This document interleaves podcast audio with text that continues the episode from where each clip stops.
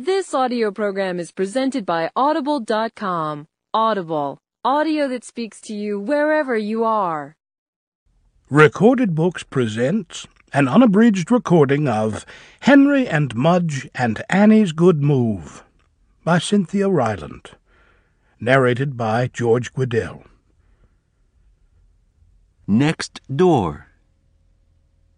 Henry and Henry's big dog Mudge always liked visits from Henry's cousin Annie. She was very careful about things, like her frilly dresses and her shiny shoes, but she was fun. She liked Henry, she liked Mudge, and she could throw a mean frisbee. So, when Henry's mother said one day that Annie was moving, and that she was moving next door to Henry, Henry was thrilled. We have to help Annie move, Henry told Mudge. You know how careful she is, Henry said. I bet she'll be nervous. Henry imagined Annie packing up her things. I bet she wraps those shiny shoes a million times, Henry told Mudge. Mudge wagged. And those frilly dresses a zillion times, said Henry. Mudge wagged again. Her house is probably a mess right now, said Henry. Mudge wagged and drooled all over Henry's shoes. But not as much of a mess as I am, said Henry, looking down. Blotchy. When Henry and Mudge and Henry's parents got to Annie's house on moving day, Uncle Ed was carrying boxes, and Annie was breaking out. Hi, Annie, said Henry. You're all blotchy. I know, said Annie. I break out when I'm nervous. Are you nervous about leaving friends? asked Henry. Annie nodded. Are you nervous about changing schools? asked Henry. Annie nodded again. Are you nervous about all your frilly dresses and shiny shoes and lace hankies being on that truck? asked Henry. Annie nodded really hard. Three new blotches came out on her nose. Hmm, said Henry. Do you know what I do when I get nervous? What? asked Annie. I crawl under the covers with Mudge, said Henry. Do you have any covers left? No, Annie shook her head. They're all on the truck. Hmm, said Henry. There are some blankets on the back seat of our car. Do you want to use them? Annie nodded and smiled. Henry opened the car door, and Annie got under the covers. Mudge wagged and disappeared under the covers, too. Henry rolled down the windows and closed the door. Goodbye, blotches, he called, and he went to help Uncle Ed. The new house.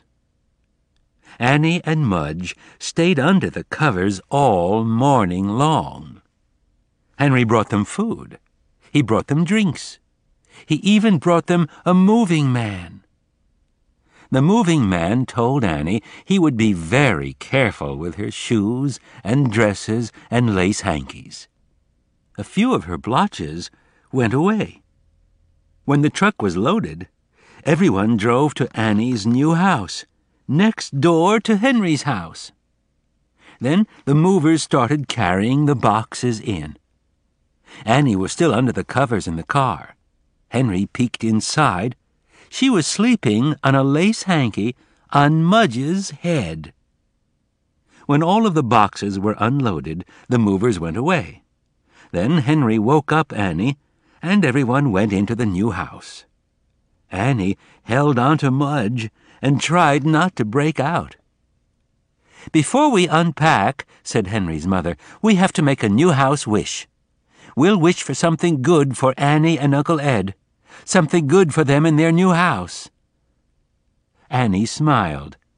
Great, said Henry. Henry's father lit a candle.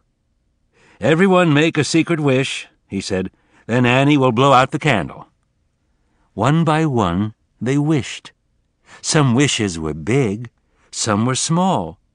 Some looked like T-bone steak, but they were all good wishes. Annie blew out the candle. Welcome home, cousin, said Henry. Welcome home, Annie, said Henry's parents.